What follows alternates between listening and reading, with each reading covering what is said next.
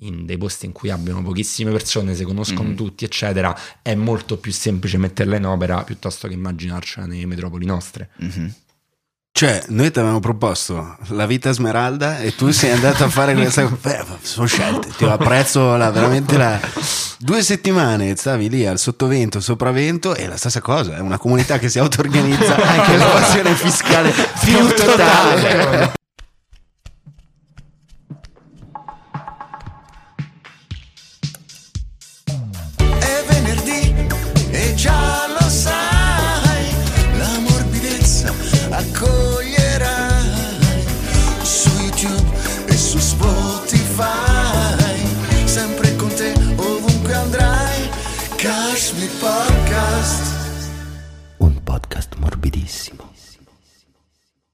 Buongiorno e benvenuti alla seconda puntata di Kashmir, un podcast morbidissimo.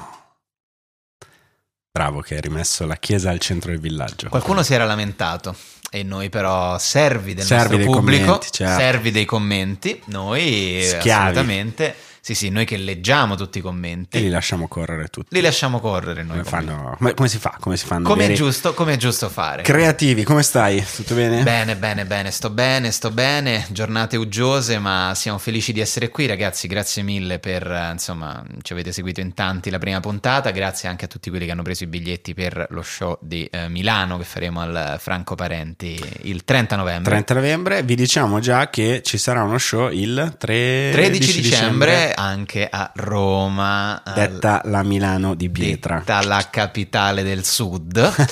Siamo- esatto. E dai, non vediamo l'ora di farlo, siamo felici di fare quest'anno degli Quindi show. adesso usciranno i biglietti e tutto. Intanto salutiamo Tahir, come stai? Ciao ragazzi, tutto bene. Un po' meglio ieri, peggio di domani. Benissimo. Bello, bellissimo. Cos'è? Un manuale di quelli How to live the day, live today. Hai un pantalone quasi damascato. Ma è bagnato perché? È, È un, bagnato è un, C'è la vernice. è un jeans khaki? No, Come è una- un beige con sopra della vernice beige più chiara. Ah, Sembrano le tende di casa di mia zia. sì, Ma- in campagna a Sì. Fiuggi. su- Dai, quando volete vi insegno a vestire. Vabbè, non potete vabbè. vederlo, ma Tahir oggi è palettato, un Sì. cono frutti di bosco e crema, eh, beige e appunto... un Questo è Bordeaux, questo è beige. Eh, beh, quindi frutti di bosco, mirtilli e crema. Come stai Carmelo? invece, Gustosissimo. Molto bene, oggi ho girato il camice dal lato invernale. quindi ha tutte Nel le macchie marroni. Quello che non lavi mai. quello che non lavi mai. Ed è ammuschiato, giustamente. Mamma Però mia. non sono riuscito a venire in monopattino perché sono cambiate le regole. mannaggia. Ecco, ma parliamo un attimo di questo dramma che Ah, hai sì. vissuto, abbiamo capito. Perché eh, da oggi anche i monopattini, cioè da oggi, insomma, da un po', i monopattini avranno bisogno di una sorta di, chiamiamola targa? Dico male? Sì, ma sai, quella si può anche applicare. Più, comunque ancora non è in vigore la targa. È più l'aggiunta del doppio freno, delle frecce anteriori e posteriori, di, di- di un catarifrangente e tante piccole cose. Informazioni che comunque lui avrà preso da una live di TikTok. Certo. Sì, non credo dal sito del Ministero dei Trasporti. E Eh, allora, tu eh. applicali a questo monopattino, scusa. Sì, adesso vedo, intanto, intanto penso più alle fette. Eh, perché tanto con sta pioggia non, non mi Le sarebbe fette servito. per, Le fette, per no, chi no. ci ascolta fuori da Esatto, Roma sì. è andare a piedi. Per i nostri ascoltatori sempre sul Carso, noi li abbiamo nel cuore. Dopo le piovre, le fette. Anche Andare chiamate a fette- fettuccine, Anche sempre, andare a fette, ma fettuccine che è la deriva Gen Z vuol dire andare a piedi. A fettuccine. Andare a fettuccine. Ah sì, a fettuccine. Ti immagini, ti scrivo, oh ci vediamo domani, tu come vieni? Eh, a fettuccine. A fettuccine. Please. I Vabbè. beg your pardon, sir. E un saluto anche alle signore Cashmirine. Cashmirine. Signore del Torniamo al vecchio nome, torniamo alla vecchia nomenclatura. Alla- le Cashmirine, come state? Ciao Cashmirine. ragazzi, c'è Alice che sta cercando il Avevo suo il microfono. microfono sotto il sedere. Quindi abbiamo due, quindi Aia.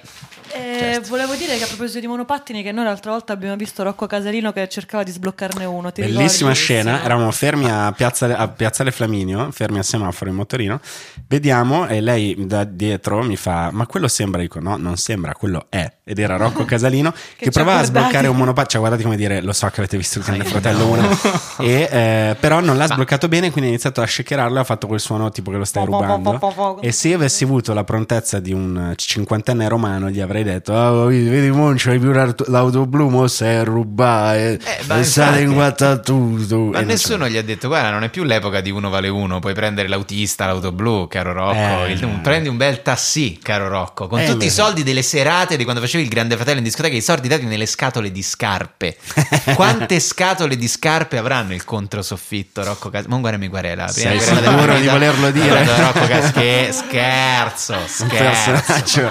così. scherzo. Possiamo infatti dire questa cosa che se c'è un beep è per evitare una querela Ah, sì, ah, sì, sì, a quanto sì. pare le persone non l'hanno capito. Sì, ma appunto, lasciamo- facciamo finta che, di- di- che non.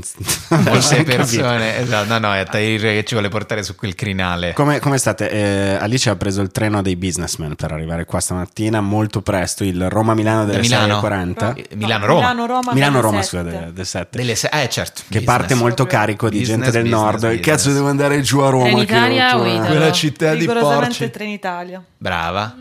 Brava. E senti, di che si parlava? Qualche battuta che hai sentito sul treno? C'è qualcosa che ti ha colpito? Allora, io ho sentito questo, questo signore, mh, questo businessman, businessman pieno di braccialetti sul, sul polso, tipo che si capiva che aveva fatto una bella estate dentro. Che ha risposto al telefono e ha detto pronti! e vabbè. questa cosa mi, è proprio- mi ha fatto sciogliere il cuore. Pronti! Sono proprio nella business, nella classe business, è stato molto carino. Pensa che il braccialetto lo metto perché per ogni ragazza che pago mi piace ricordarlo. Così quando vado al commercialista sh- butto giù tutto e lui sa e dice... Perché "Eh, io le scarico, tra l'altro. eh. Le ragazze, i ragazzi c'ho il collare, c'ho lo snake. eh, sì. È arrivato un collega e lui ha detto, eh, never stop working. Veramente, lo ha detto veramente? Just a milanese boy. Ma- Ma ti offrono il cornettino su Trenitalia? Sì, certo. Ah, Ah, non è eh. non è solo una No, cosa as- di no, Italo. Italo ti offre, eh, per chi dovesse capitarvi, no, al pomeriggio tardi, la, la, no, la, mm, Spumantino, l'aperitivo. no, come cazzo si chiama? La, la ragostina con i friarielli e la ricotta. Ma che Friarielli? dici? Ma Cioè, salato? e. Salato, salato, sì. Ma sul serio? Veramente quello è, posso dirlo, mind popping. E a proposito di mind popping, e eh, a proposito di Pringles, a proposito di mind popping, perché c'è un tubo Pringles eh, rosso, rosso come il Come... Natale? Come il Natale, come il Natale. come, non lo so, le mie analisi del sangue. Eh, non so, no, sta dicendo una cosa indicibile. Allora, amici, ricorderete la bellezza della per i Pringles estivo. Ci siamo divertiti, spiagge italiane. È stata una cosa straordinaria. Ma cosa c'è di più bello bellissime. dell'estate italiana? L'inverno. L'inverno No, italiano. non è vero, però- No, sì. molto meglio. però comunque non vi deluderemo perché faremo un grande spettacolo a per i Pringles Snow e lo gireremo in un luogo a noi caro. Beh, Un luogo volte. caro un po' a tutti gli italiani. un All'Italia, al Un luogo dell'anima. Certo, un luogo stupendo. Quel posto è Cortina, da un E, pezzo. e io godo di questa cosa. Che bello che facciamo una puntata di Kashmir a Cortina. Ma non saremo da soli a fare la puntata eh, di Kashmir a Cortina perché è stato lanciato questo concorso per la storia più mind popping e perdonatemi se torniamo a, cioè mind pop nel senso più stramba più strana, eh, ragazzi, più strana, più mattacchiona. Più legata al mattacchiona. Natale verranno scelti eh, due vincitori quindi quattro persone che verranno a vedere se vi va la puntata vi diciamo già che molto in vantaggio c'è eh, Daniela Santanché che ama il podcast e ha Sì, dei sì, Natali sì, ci ascolta e ci ha raccontato delle storie incredibili. Lei- Ognuno di noi ha delle storie terrificanti sul Natale, eh, ciascuno di noi le ha, potete raccontarle sulla pagina Instagram di Pringles, andate sotto al post dedicato a questo concorso e raccontateci la vostra storia più mattacchiona. Tu hai avuto problemi a Natale nella tua vita, Luca Ravetta? Ma no, io a Natale lo sempre per me. Guarda, quest'anno, e lo dico forte e chiaro perché so che non mi sta ascoltando, la zia Pussy, che è il suo soprannome, mia zia, sì, il soprannome è Pussy, eh, non vuole più fare la cena di Natale perché ha avuto due nipotini e ha perso completamente la ragione e vuole Mm. proporci di farlo il giorno dopo. E, e noi abbiamo detto: Non ti riconosciamo più come zia se ti azzardi a voler più bene a due neonati che a me e mio fratello, che abbiamo 35-31 anni. Presa benissimo. Sì, presa Bello, molto bella male. Questa- e questo potrebbe essere più che mind popping l'ultimo Natale. No, scherzo. Bello. Posso venire anch'io a Cortina? Carmelo, Cioè, ovviamente ci sarai anche tu, sarai il sindaco di Cortina. Carmelo, ti è mai capitata una cosa terribile a Natale? Un Natale che ricordi litigi in famiglia, situazioni disastrose, panettoni che saltano?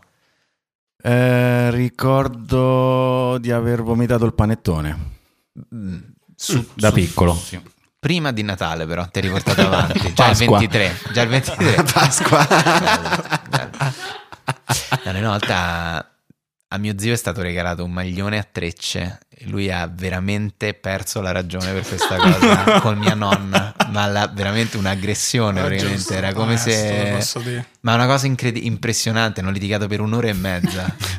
Però mio zio aveva 50 anni, un po' particolare come situazione. Molto Che bello. si sentiva attaccato come persona che portava i maglioni a trecce. Cioè, qual era il. A me non sono mai piaciuti i maglioni a trecce, mamma, perché me li stai regalando? Eh, Pensa quanta, quanta emotività c'era in, quel- in quello Tantissimo, scontro tantissimo. nascosta e bellissimo. Però è stato bello, ognuno di noi ha delle storie terrificanti, raccontatecele Raccontatecele. sulla pagina di Pringles e due fortunati di voi vinceranno il concorso, potranno portare un'altra persona, quindi ci vedremo in una straordinaria baita cortinese sabato 17 dicembre.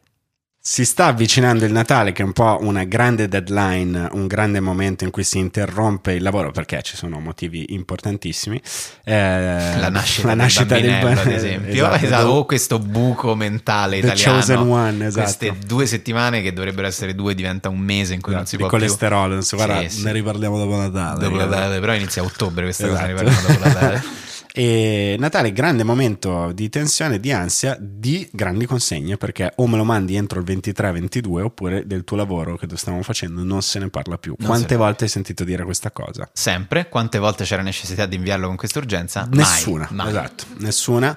E parliamo oggi di un grandissimo tema che sono le consegne, the delivery e soprattutto l'ansia che genera questa cosa. Esatto. Tu che però, io ti conosco da anni, sei una persona piuttosto precisa in generale, cioè se devi fare una cosa la fai e la fai entro, non sei a livelli di Alice che eh, sta fuori completamente di testa, cioè consegna due giorni prima. No, Ma due giorni prima, ma l'educazione, Alice. eh, Io godo a essere in anticipo. Cioè, proprio. Senti, ma tu all'università eri una di quelle che finiva gli esami già al, prima ses- al primo No, appello? no, no, no, non mi di sono sempre che... concessa anche la sessione di settembre. Ok. Però mi piace stupire gli altri facendo vedere, oh, addirittura sei persino in anticipo. Mi, mi piace questa Ma l'educazione in Italia non si fa. non è gradito. Fossimo eh. nel mondo anglosassone quasi quasi, ma qui non Sì, è... è come arrivare prima ad un appuntamento, secondo me Ma pure quello non quello lo è. faccio, eh, No, è solo tu sei una malata di mente ritardataria, prima. una cosa incredibile. Tu mi stai accusando di questo. Certo, no, io Luca, pensavo di essere la persona più Ragazzi, ritardataria del mondo, poi fatto mi sono oggi- sposato con lei. Ho fatto oggi il mio primo grave, grave ritardo a Kashmir dopo che per due anni ho visto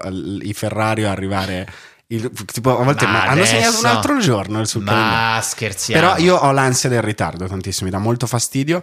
Però sulle consegne io sono una delle peggiori persone Mm. che abbia mai conosciuto nel consegnare. Cioè, se la consegna è oggi o domani, io per una settimana riesco a trovare il modo, impapocchiarla. E grazie a Dio la stand up lì non puoi non deliberare, lì c'è il patto, Esatto. devi farlo. eh. Mamma mia, che bella cosa. Davvero. Quella è la cosa più che forse a noi ci salva. Ma io Cioè, molto ma spesso mi sono trovato in situazioni in cui veramente non, non avevo scritto nulla e un'ora prima di sedere sul palco, però a un certo punto sul palco ci vai, qualcosa devi dire. Quindi forse in quell'ora riesci a concentrare. ti concentri e tiri fuori qualcosa. Ma invece ti è capitato, beh, tu avendo fatto anche l'università, dici il 22 sta arrivando l'ultimo esame, mancano sì, tre sì. giorni, avevo due mesi per studiare, allora, un mese per studiare, sì. come gestisci? Beh, la mente è un, eh, un- una, strano- una strana macchina perché ti sembra che negli ultimi tre giorni prima Segnatevi dell'esame queste parole stupende del Ferrari, la mente è una strana matti- È una macchina. strana macchina che peraltro è il, il titolo del mio album del 71.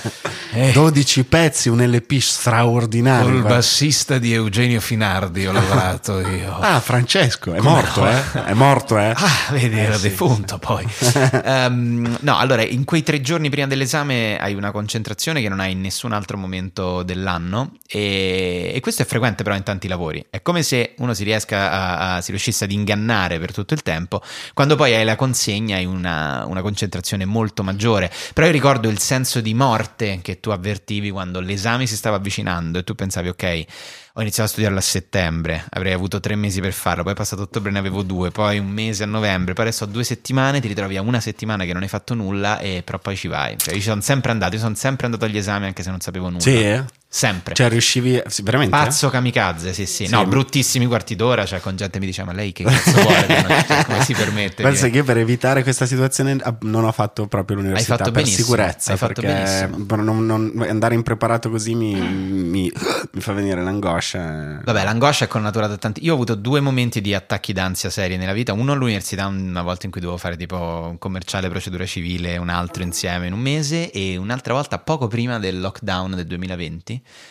Che dovevo fare tre lavori difficilissimi insieme, un, un soggetto, Hai un detto, non programma per replay, il libro. Ho pensato non ce la farò mai, avrei tanto bisogno di un periodo in cui sto chiuso in casa e poi...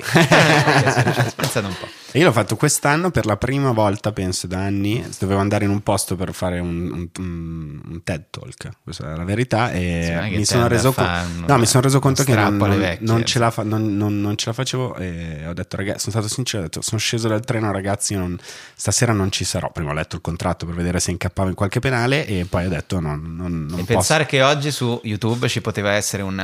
Quando parliamo di risata, non stiamo parlando di un meccanismo, un meccanismo avulso dal- da quello che noi pensiamo. La risata è un modo per leggere il mondo e capire le persone molto meglio. Ora voglio farvi un piccolo esempio. Perché diapositiva di merda? Questo è il nostro cervello quando è spento.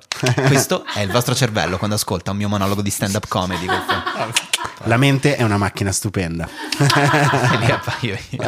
Mi cedo. Ho scritto in Ferrario. Però no, invece una cosa che secondo me è molto... A parte mi è tornato in mente agli albori di Facebook, Mhm. c'erano quelle cose divertenti che continuavi a, a scrollare, no, a scrollare in- a destra, non a scrollare, quindi quelle faccette simpatiche... Quella è Repubblica con la colonnina No, a destra. Quelle faccette simpatiche che ricreavano piccole situazioni della vita, tipo le mie cuffiette eh, col filo quando le metto in tasca ed escono tutte raggomitolate. Io facevo, ah, che ridere questo. Ma non me la No, ricordo. erano, erano me- i meme agli albori, diciamo. Tipo gli E perché erano tutti sulla destra? Perché se Ah, te, ho quando capito, aprimi sì, scrollavi sì, a destra, sì, non, sì. non in- non all'ingiù. Eh, Ho capito, ho capito. 12 No. foto da ridere. ah, ah, ah. Ti segnala- era come se ti segnalasse delle pagine che Esatto, esistevano. Sì, sì.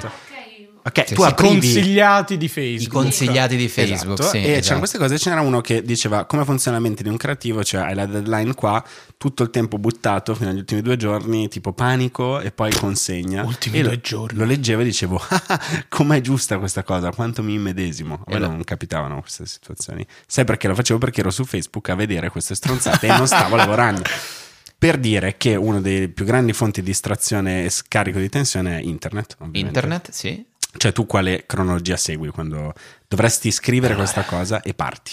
Allora, io parto tutte le volte che devo lavorare, apro repubblica.it e la mia mente mi giustifica perché penso, però mi sto informando. Cioè, comunque, questo è un momento di informazione, quindi inizio a leggere cose della prima pagina così. Poi entri in quei mondi tipo clamorosa gaff di Milli d'abbraccio e, e il già lì brutti una brutta china. Dopodiché si passa a Dago Spia e Dago Spia alle male bolge, perché da lì a... cioè prima c'è la notizia di gossipetto così, poi dopodiché si entra in un, in un, in un universo di perdita di tempo clamorosa, dopodiché passo a YouTube e lì inizia la cosa che mi porta veramente lontano da quello che devo fare perché io mi sono convinto di saper suonare la batteria. Quindi inizio a vedere dei tutorial Infatti di americani che vedo. spiegano, hai capito? Tu lo vedi su ogni Eh. tanto con Kashmir, io ce l'ho nella cronologia Certo. del canale Kashmir. Lezione batteria, come fare? Bravo. Lui passa interi Io dico, pomeriggi ma com- cosa a vedere Ci video. Cose di che non saprò batteristi mai e fare. Pure di chitarra, ne hai visti diversi, mi sa. Certo, Sì. di chitarra, come no? Esatto. Ed è tutto, ok guys, today we're going to see how to play Dump With by Blink-182. Uh, ok, Dra- Cioè- Travis Barker is a phenomenal drummer. We're to see there's a lot of things going on Chiunque here. in questa situazione, chiunque in questa situazione con la moglie che dice vado a fare la spesa sarebbe andato su Pornhub ed invece apre drum to the Esatto, lesson drum le- no, no, io faccio quello, faccio quello. Sì, sì, sì. What's Drum Mage Again? Here. Drum Lesson. Dramio. Drum io se- il Sì, quello, poi seguo Dramio. Non ti sei mai abbonato tipo a qualche corso? Sì, abbonato. Eh, sono Ti sei abbonato a Ultimate Guitars, ho l'account pro, per cui posso vedere c'è la tab, c'è la tab che ti permette di vedere tutti gli strumenti uno separato dall'altro e quindi riesci a capire bene qual è la melodia, quali sono i riff. È una cosa seria da ir. No, no, mega seria, immagino. Tree, No, quelle no, quelle no, però le cose mi faccio tante le cose finger picking, eh, i pezzi difficili con la tab fatta bene. Seguo Paul Davids, l'olandese, che saluto. non suonerò mai. Sono i bulli delle tue medie che gli stanno vibrando le orecchie perché non l'abbiamo menato ai tempi. Oggi Eh, sono qui a parlare del Kashmir Podcast, quindi evidentemente avevo ragione io, ma non sono offeso per quelle botte che ho ricevuto. Io non Luca la metto Ravenna, tanto. come non lavori? Non la Come metto tanto su lavori? internet, che quello lo do per default le 6-7 ore a guardare video, principalmente di cibo. La- il rumore che mi rilassa di più al mondo è sentire Mhm. di qualcosa che sta sulla padella. Se è grasso di maiale, meglio. E no, camminando. Io esco e mi faccio un giro dicendo: Sento due canzoni, fumo un caffè. Sì, bevo un caffè e eh, così qualcuno sotto può scrivere: E se ne fumate anche di diversi. E inizio a camminare e a vagare per, eh, per Roma, che è una delle cose che amo di più. Inizio a darmi degli spot da raggiungere. Dico, Dai, fino a lì, poi fino a là, poi fino a lì. No, perché il caffè non mi va. Poi, sulla base di un umore tutto interno nella mia testa, vado in quello o quell'altro bar. Se mi va di parlare con, con Certo. i baristi, oppure se non mi va assolutamente di parlare. E butto così ore. Mega ore bello. Mm. Ore infinite. Beh, sì, camminare è bello, Carmelo? Sì, c'è anche mm, il modo di perdere tempo mio preferito, che è quello di camminare per eh, Google Street View, far finta di essere un americano in uno di quei villaggi sconosciuti, andare a Sì. comprare le cose, facendosi tutti i passaggi, gli incroci. Anche io quello perdo un sacco di tempo. Ma scusa, sono l'unico- penso cosa c'è a, a Christchurch in Nuova Zelanda. Fammi andare a vedere e mi faccio le passeggiate. Sono bravo, l'unico bravo che si droga per perdere tempo io. No, sbagli Tahir, perché vabbè, quello è un impegno drogarsi. Perdere sì. tempo invece è una roba molto È seria. un'arte, è un'arte Senti, quando è il momento in cui senti il senso di colpa? Eh, sono due momenti quando ritorno poi su internet e incontro due personaggi di cui non farò il nome. Quando vedo la loro, quando arrivo al loro posto, capito, ho capito. dico ok, per non diventare così, tu adesso spegni e ti metti a lavorare. Ed Sì, è- e questa cosa mi, la- è- mi colpisce proprio nell'in- nell'intimo. E dico: se sono arrivato qua, vuol dire che ho buttato tutto e ci mettiamo a lavorare. Nella fossa delle Marianne del film. Le speculazioni Sì, sì, nei dopo lo dico, commenti. sì, sì. Eh, No, vabbè. no. Eh, vabbè, poi dopo si dice no, qua riceviamo. Scusate eh, se non lo dico adesso, però è, è una cosa intima. Mi sono aperto e non era una battuta. Eh, Ok? Sì, sì, sì, poi c'era il rischio che le bippiamo, Oh, sai. Oh, oh. oh, hanno bippato delle battute. oh. Pagano YouTube, pagano tutti YouTube. Sì, sì, tutti sa. quanti, tutti quanti, sì, Mind sì. bipping. Mind bipping. Ehm, però invece qual è stato la- il momento eh, perché è anche bello consegnare cioè diciamo la verità Ah, anche la puntualità è una cosa bella quel momento di quando mandi la mail e pensi "Ih, questo lavoro è finito. C'è gente che ci sono persone, ci sono artisti, c'è forse un artista che quando si tratta di deliberare, consegnare e produrre una quantità di materiale incredibile è un po' forse il numero uno, anche per, per scelta sua, cioè che fa un sacco di cose. anche per ansia che Certo, racconta anche la per molta ansia. ansia che ha che però gli permette anche di produrre tutte le cose che leggiamo E quindi quest'oggi abbiamo qui ospite, primo ospite della terza primo stagione ospite di della terza stagione sì il signor Zero Calcare. Grazie mille per essere qua. Grazie a voi per l'invito.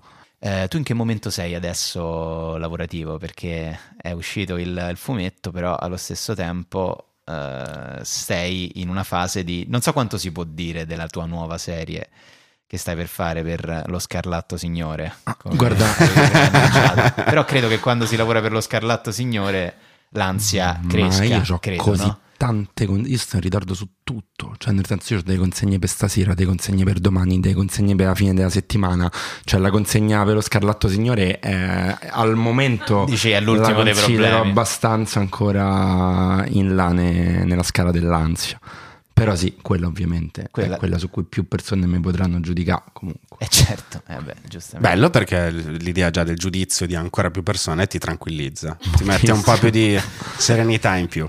Hai conto che tutto quello che faccio spero che lo veda nel- questa è una cosa di cui la mia casa editrice sarà molto contenta spero che il minor numero di persone lo veda Ah, in generale sì. non dico mai quando esce una cosa mia se non costretto da uffici stampa eccetera quindi in realtà Netflix purtroppo è una cosa che vedono tante persone Quando è che è diventato così? Cioè, all'inizio ovviamente non avevi quest'ansia, cioè immagino che all'inizio fosse molto più spontanea la- il, il disegno, inventare le storie. Eh, quando è stato il momento in cui hai iniziato a sentire tanta pressione da parte del pubblico?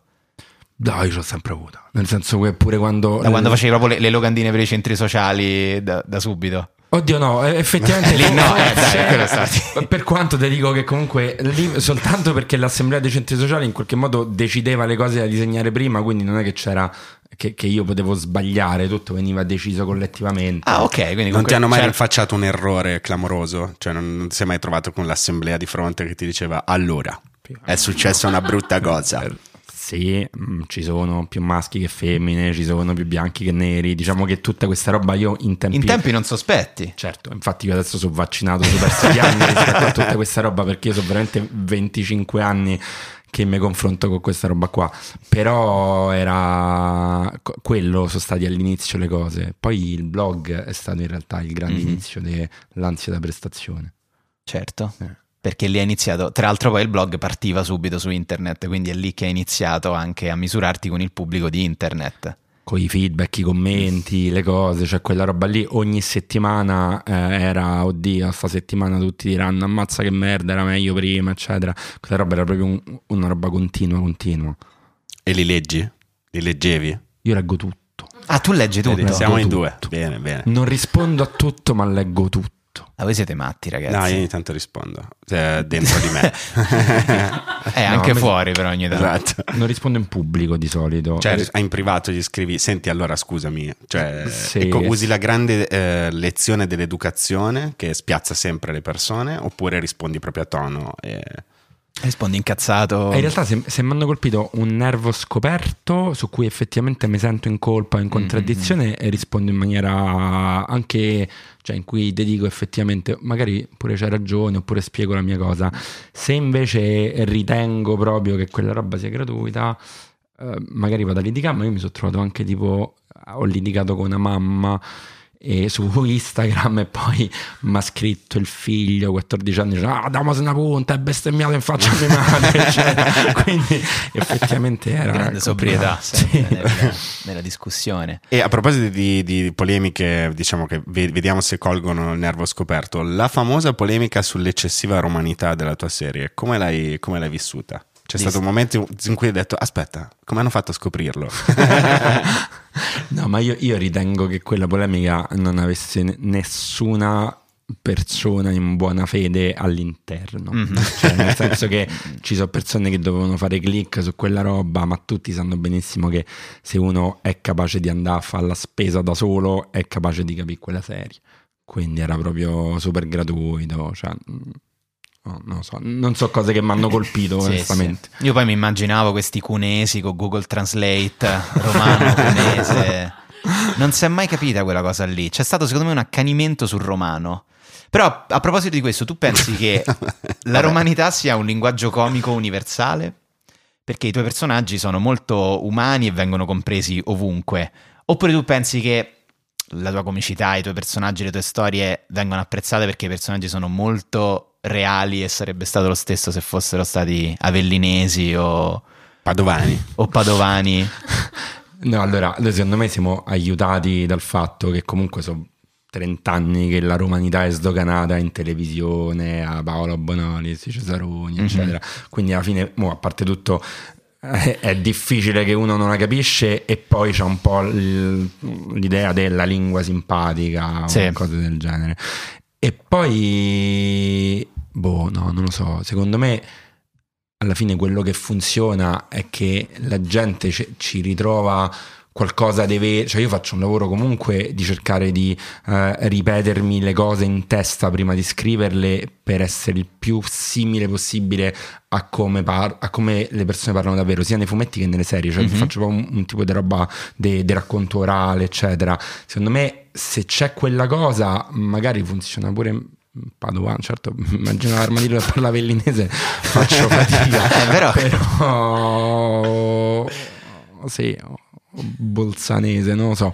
Però Ti insomma, raggiungo, ti raggiungo, ti raggiungo co- come si chiama? Ti raggiungo con cazzo. Tutto sommato. a te dirò che Eh, cazzo è? infatti, Eh, bello, bello. Sì. Mo ci Eh, vedi. Io però è- ammazzo, però è tutto sommato può funzionare. Togliere le bestemmie da quello padovano sarebbe stato un casino. Esatto, e mentre dicevi mi sono reso conto ora che il nostro armadillo è Tahir. Eh, È vero. Non Dai. ci avevo pensato. Sei È vero, tu sei il nostro le te- persone quando Sì? la serie. sì. Eh certo. Eh, pensa te. Eh, Perché è anche un po' la lusinghiera. voce della nostra eh, coscienza. per quello lo dicevo, certo. La voce di 12 anni meno di noi della nostra. Quindi spero di non avere mai come coscienza uno che ha 12 anni meno di me. Scusate se parlo solo, cosa hai detto della lingua dei soldi l'altro No, giorno? no, hai se sono madrelingua soldi. Ah, sei madrelingua soldi. Sti Gen Z, mamma mia, che dobbiamo fare? butto là, che creo battute, cose con una piovra. Sì, sì, abbiamo già Ci stiamo già autocitando, eh, ci, ci sta assolutamente. Ma infatti, a proposito di, di soldi, domanda scomoda, se vogliamo. Come funziona il rapporto con la, diciamo, col mantenerti sempre genuinamente attaccato alle storie che fai nel momento in cui hai tanto successo? Cioè, più hai successo, più si pensa che non guadagni, e come sempre succede, cioè, hai capito la domanda, non è che lo spiegare. Mi tratta come il cugino scemo. No, lo faccio per i No, nostri eh, ascoltatori per gli ascoltatori. Avellino, Padova, Cuneo che magari ecco, hanno già cambiato perché dicono cioè a me zero caccare che parla quella lingua lì, mi Che va a parla quella lingua, allora spieghiamo in italiano.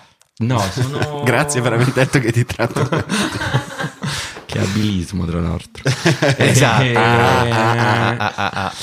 No, beh, in realtà io ho il fatto che io non faccio un cazzo di base, Mhm. nel senso che io non fumo, non bevo, non mi drogo, non viaggio, non mi compro i vestiti, non mi cambio la macchina, non, non faccio niente.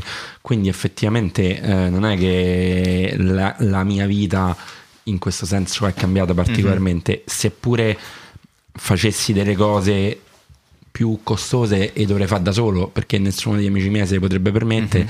Quindi in realtà non ho dei consumi che sono sostanzialmente gli stessi. Eh, semmai il problema è che a me questa roba mi ha portato così tanti accolli che non campo più. Nel senso che non faccio più niente. Cioè io sto Mhm. a lavorare tutti i giorni dalla mattina alla sera eccetera quindi non ho proprio nessun tipo di esperienza in vita che poi posso raccontare nei fumetti e questo è il problema Eh, quello sì, quello è, quello è- Eh, sì. quello è un bel problema davvero. E non hai mai pensato di affidarti, non so, a due o tre giovani talenti? Li lasci... che tipo, sai, li metti a bottega? Cose così. Ah, tu conta che Gli mia dai una madre- 50 Gli dai una ogni 50 ogni tanto. tanto. Ah, io sono cresciuto purtroppo negli ultimi anni, con... sono cresciuto invecchiato negli ultimi anni probabilmente, con mia madre che ogni volta che c'è qualcosa che mh, riguarda me ma che non è fatto al 100% da me, fosse anche soltanto ogni cazzo di singolo frame della serie animata, dice questa cosa si vede che non hai fatto te, ti condurrà alla rovina perché ti sei venduto. Madonna.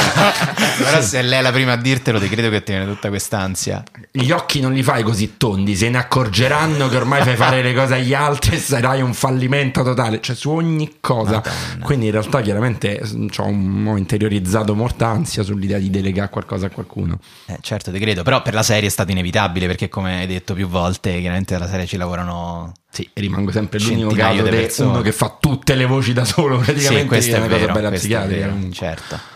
Però ecco, per esempio, mh, ecco, forse nella serie è stata la prima volta in cui hai lavorato con un gruppo di lavoro molto, molto più grande, giusto, per strappare lungo i bordi.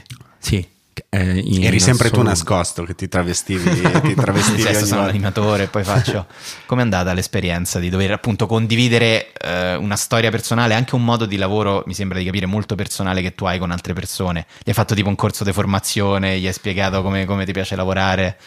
Ma diciamo che loro si sono dovuti un po' prestare a, a sto fatto di avere una persona che in qualche modo poi ogni espressione la ridisegnava, ogni Sì. cosa. Però sono stato iper, cioè ogni volta che dovevo ridisegnare un'espressione mandavo una mail di scusi dicendo scusate non voglio, è tutto molto bello, ma se potessimo modificare un po' vi mando l'esempio. Mhm. eccetera. Quindi ho fatto comunque una roba super, eh, mi sembra di non aver cagato troppo il cazzo a nessuno. Però è, era- è vero che era super controllante.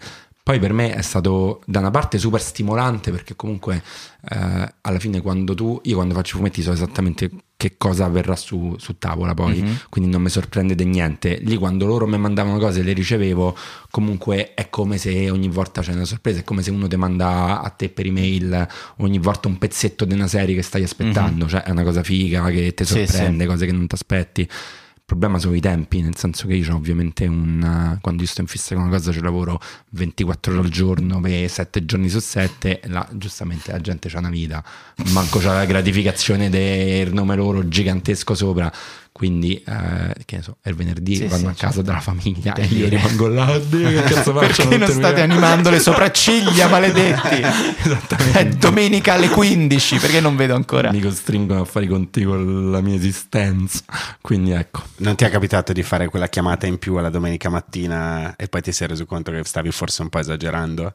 No, io questa cosa me la posso permettere soltanto col mio editore. Ok. Mhm. Che comunque fa una vita di merda come la mia, per cui in realtà non mi sento particolarmente in colpa. Eh, vedi, prima abbiamo parlato di un processo creativo, come ci piace lavorare, le condizioni in cui, che per noi sono migliori per lavorare. Qual è per te la condizione migliore per lavorare? Cioè, tu sei tipo eremita che ti chiudi nella torre e lavori, oppure riesci a lavorare pure nel casino? Cioè, nei periodi in cui magari stai scrivendo una nuova storia, ti piace uscire, vivere, ti piace parlare con gli amici, oppure ti chiudi? No, e comunque non è una metafora, io non vivo più. ah, scusa, non avevo non capito. vivo veramente più. Io l'unica cosa che Quindi cerco di fare è ogni tanto da andare a un concerto, ma per non sentirmi di che so il traditore che non si fa più vedere e Mhm, quindi capace che torno di notte da un posto e riparto la mattina alle 6 dall'altro posto soltanto per fare quella tappa quel concerto. No, per il resto in realtà io lavoro sempre, quindi lavoro ovunque, cioè pure sul treno, sull'aereo, eh, in sala d'aspetto al dentista, Mhm, cioè io mhm. sto sempre a fare sta roba. Perché stai sempre a pensare? Cioè, comunque è lì Perché che sto ti fa- sempre in ritardo con qualcuno che mi dice ah ancora non ci ha consegnato, eh, cioè è proprio Ma che bello, che relax, che piacere. bomba proprio. A proposito, io avrei una domanda. Ti è mai capitato tipo la scusa più stupida che hai detto quando magari eri in ritardo su una consegna? Ti sei mai inventato? Tipo, a me succede spesso di inventarmi la cazzata, devo mandare il video. No, è andato via internet, i server di WeTransfer non funzionano. Non so se a te ti è mai capitata una cosa Mi simile. invento un botto di cazzate, un botto proprio, nel senso che so cintura nera di questa roba a mai tempi già di scuola, nel senso che tutto eh, mando pure delle mail vuote dicendo, e poi dopo un po' dico ma perché non ti è arrivato l'allegato? eccetera. Il problema, l'unico vero problema di quando sei più conosciuto è che ti danno un sacco le cazzate. Mhm. Cioè, che comunque sia, se tu dici io quel giorno non ci sto e poi vai in un posto e esce la foto su Instagram Ah, eh, beh, certo. di quella bar che dice fammi una foto, eh, Ah, cioè, certo, sì. io comunque su que- cioè, sul, sul dove mi trovo mi danno proprio al 100% sempre. Oh, sta cazzata già hai raccontata a Bauner 2009, non ci provavamo, già sentita. E quindi, vabbè, ovviamente diventa, sì, mi posso immaginare che diventi molto più, più complicato. Però se, diciamo, come dici, lavori tantissimo, dove prendi l'ispirazione per, per le nuove storie? Cioè, non ce l'ho più. però sei molto prolifico, però, dai, non è vero? Beh, eh, mo sto cercando una risposta che mi faccia sembrare un, un artista consapevole, ma in realtà io sono prolifico per se- il senso di colpa, mi muove, gli incastri, gli accolli, poi comunque mh, ogni tanto mi mandano tipo per, l'ultimo libro mi hanno mandato nel nord dell'Iraq i curdi, quindi in qualche modo ho un racconto di una roba che vivo effettivamente, però è vero che se io dovessi, ma a parte io sono sempre stata una pippa per c'è idee, sceneggiature, le cose, insomma è stato buono. Io l'unica cosa che ho imparato a fare è le cose che mi capitano nella vita le traduco in linguaggio fumetto. E... Però è vero che Eh, mo però se, se sottrai sempre di più momenti di, diciamo, di svago, di vita, diventa poi complesso riuscire a raccontare tutto. So, per, per esempio noi parliamo spesso con Luca, per noi è proprio fondamentale vivere esperienze per poi raccontarle sul palco. Quindi poi diventa... No, metto a piangere. no, perché Eh, mi affascina molto questo, Ah, questo però è vero, cioè, se non riesci a ne- cioè, la difficoltà è riuscire mentre lavori, più lavori, più lavori, Eh, certo, più ti eh. dimentichi. Più cresce il lavoro, meno cresce no, la possibilità certo di, punto di raccontare poi racconti solo di quello, no? Racconti Certo. quanto lavoro, eccetera, che fa ridere una volta, due volte, a un certo punto Certo, certo, ma a proposito di viaggi, quando ti mandano in questi posti, hai mai pensato di farlo al contrario, cioè andare a farti una settimana, che ne so, una, una domanda, una vera minchiata, in, non mi guardare con questo sguardo perché mi stai giudicando. Eh, no, farlo al contrario, cioè farlo andare, che ne so, in Costa Smeralda e vedere cosa potrebbe essere il tuo modo di vedere quel mondo. Ho fatto un esempio perché mi baso sulla puntata di Piff. Eh, è una roba un po' alla piff. Una- c'è qualcosa che si collega no? nel inserire un personaggio in un mondo e raccontarlo in un modo In una cosa fuori magari con un dalla punto di tua- vista così forte come hai Esatto. tu come aveva lui spero che sia un paragone che ti possa eh, fare anche piacere però non mi guardare mai più così persone che state solo ascoltando mi ha guardato dentro stavi- l'anima Sembra gli stai vendendo una Esatto. settimana charm tipo no tua però se mai, no, se mai pensato di dire aspetta proviamo a vedere Sarebbe dall'altro lato divertentissimo. Allora, premesso che io odio partire, proprio Mhm. non vado manco in vacanza, cioè per me partire è proprio una violenza. sei l'incubo dei tour operator tu e anche di tutte le relazioni della mia esistenza. Ok, vabbè. ovviamente, eh, quindi per me eh, l'idea de- che io scelgo di andare in un posto per raccontarlo se- senza qualcuno che mi costringe col senso di colpa è proprio impossibile. E in generale l'idea di raccontare qualcosa di però di molto estraneo al mio quotidiano però non lo so, magari pure soltanto a Roma Nord, nel Sì, senso sì. senza dover arrivare in Costa Smeralda, è una cosa che mi farebbe ridere. Però a parte scherzi, è vero che io non faccio praticamente. Ma non voglio. Ma sembra che sto a fare la cosa della ragna, del piagnone, eccetera. Però io n- non sto a fare niente per piacere di farlo. Nel senso che io ho una tale quantità di accolli di cose che in qualche modo sento di essere di dover fare perché mi sento che se no mi sottraggo a una cosa che mi toccherebbe, ma non, non dico de- in senso commerciale, non è che mi obbliga Netflix o la casa editrice, anche soltanto de cause che mi stanno a cuore, de persone che dicono noi per far uscire un articolo ci dobbiamo far spaccare la capoccia e far restare in 15 e basta che fai un fumetto, per favore aiutaci a fare sta roba e eh, magari su persone con cui voglio bene, con cui ho condiviso tante cose, eccetera, che stanno così tanto in arretrato che effettivamente io non riesco a pensare adesso mi dedico a una roba che mi va di fare e dedico un mese del mio tempo a fare questa roba. Eh, Cioè, io non ce l'ho proprio nella mia esistenza in questo momento. Lo prendo per un no. Esattamente. Però Potevo essere più sintetico. No, no. Io avrei una domanda, cioè tu dici sempre che alla fine quello che ti muove è il senso di colpa, no? Il senso di colpa verso quello che ti aveva chiesto un favore, il senso di... Però forse come tante persone alla fine uno è dipendente dal lavoro, no? Perché pensi "E se non c'è più quel senso di colpa, che cosa faccio? Cioè, te lo sei mai chiesto tipo se oggi io non avessi nessun cazzo da fare perché non, non c'è più nessuno che mi chiede le cose, come mi piacerebbe passare la Ma giornata? ammazzo. Vedi? No, è, è chiaro. Quello, capito? Perché Quello. ci sono pure persone che da anziane tu dici hai lavorato una vita, sei in pensione e continuano ad avere cose da fare, ma cose che, che gli creano ansia e vanno avanti con l'ansia. Quindi è proprio una costante, è tipo un circolo. Alla fine È un, bu- è un buon motore. È un buon Eh motore. sì, è un certo. buon motore. Eh, comunque è una droga l'ansia, È una eh, nel droga, senso esatto. che è una roba che quando io se ho un giorno completamente off, ho power down di quella roba e ho l'horror vacui proprio. Pure perché poi devi fare conti che quando vivi così praticamente eh, c'hai una specie di deserto umano che fa sì che poi quando devi fare i conti con tutta una serie di cose che non c'è più il lavoro a tappare i buchi, te- no, è terribile. Sì, sì. Però sai, c'è tanta gente che... molto allegri. No, però no, no, ma è, bello, ripeto. I feel you, assolutamente. Io finisco domani il tour, quindi ho, ho- ho questo- questa stessa paura, capisco Eh. benissimo, in modo molto meno eh, pesante rispetto alla- al- alle consegne, alla vita che fai tu, però è vero, cioè, finisci di viaggiare, dici adesso, adesso ci vuole una nuova tappa, un nuovo tour da scrivere, è vero, è vero. molto- Anche per poter raccontare le cose. E sì. stiamo parlando di lavori creativi, cioè comunque che- dove si accende la fantasia, tutte cose di- legate all'ispirazione che danno anche una soddisfazione enorme. Pensa a questa cosa in rapporto ai lavori 8 ore al giorno, 5, 6, 7 su 7, quanto eh, è una droga differente. eh, e però lì ci sono anche gli sfoghi molto pesanti, che però tu ci raccontavi, questi sfoghi, bere, droghe, tutto quanto, fumo, li lasci da parte. Quindi capisco che quella giornata sia un po' con le mani che tremano. Quanto ti aiuta essere... Tu, tu sei straight edge, cioè ti, ti defi- è già- è corretto definirsi, giusto? Eh, per te è un... ehm, diciamo, ti aiuta molto nel lavoro, eh, diciamo, aver abbracciato questa filosofia? Oppure è un qualcosa che hai abbracciato molto tempo fa? Io mh, da quando avevo 17 anni, quindi Mhm. ormai non mi ricordo manco più come embriagassi, non mi ricordo niente. E mi aiuta. pff, No, penso che se pippavo stavo meglio da questo punto di vista. Sappi Però- che questa cosa verrà tagliata e messa Esattamente. piccola piccola su TikTok. I nuovi mostri! Eh, Questo finisce su striscia la notizia.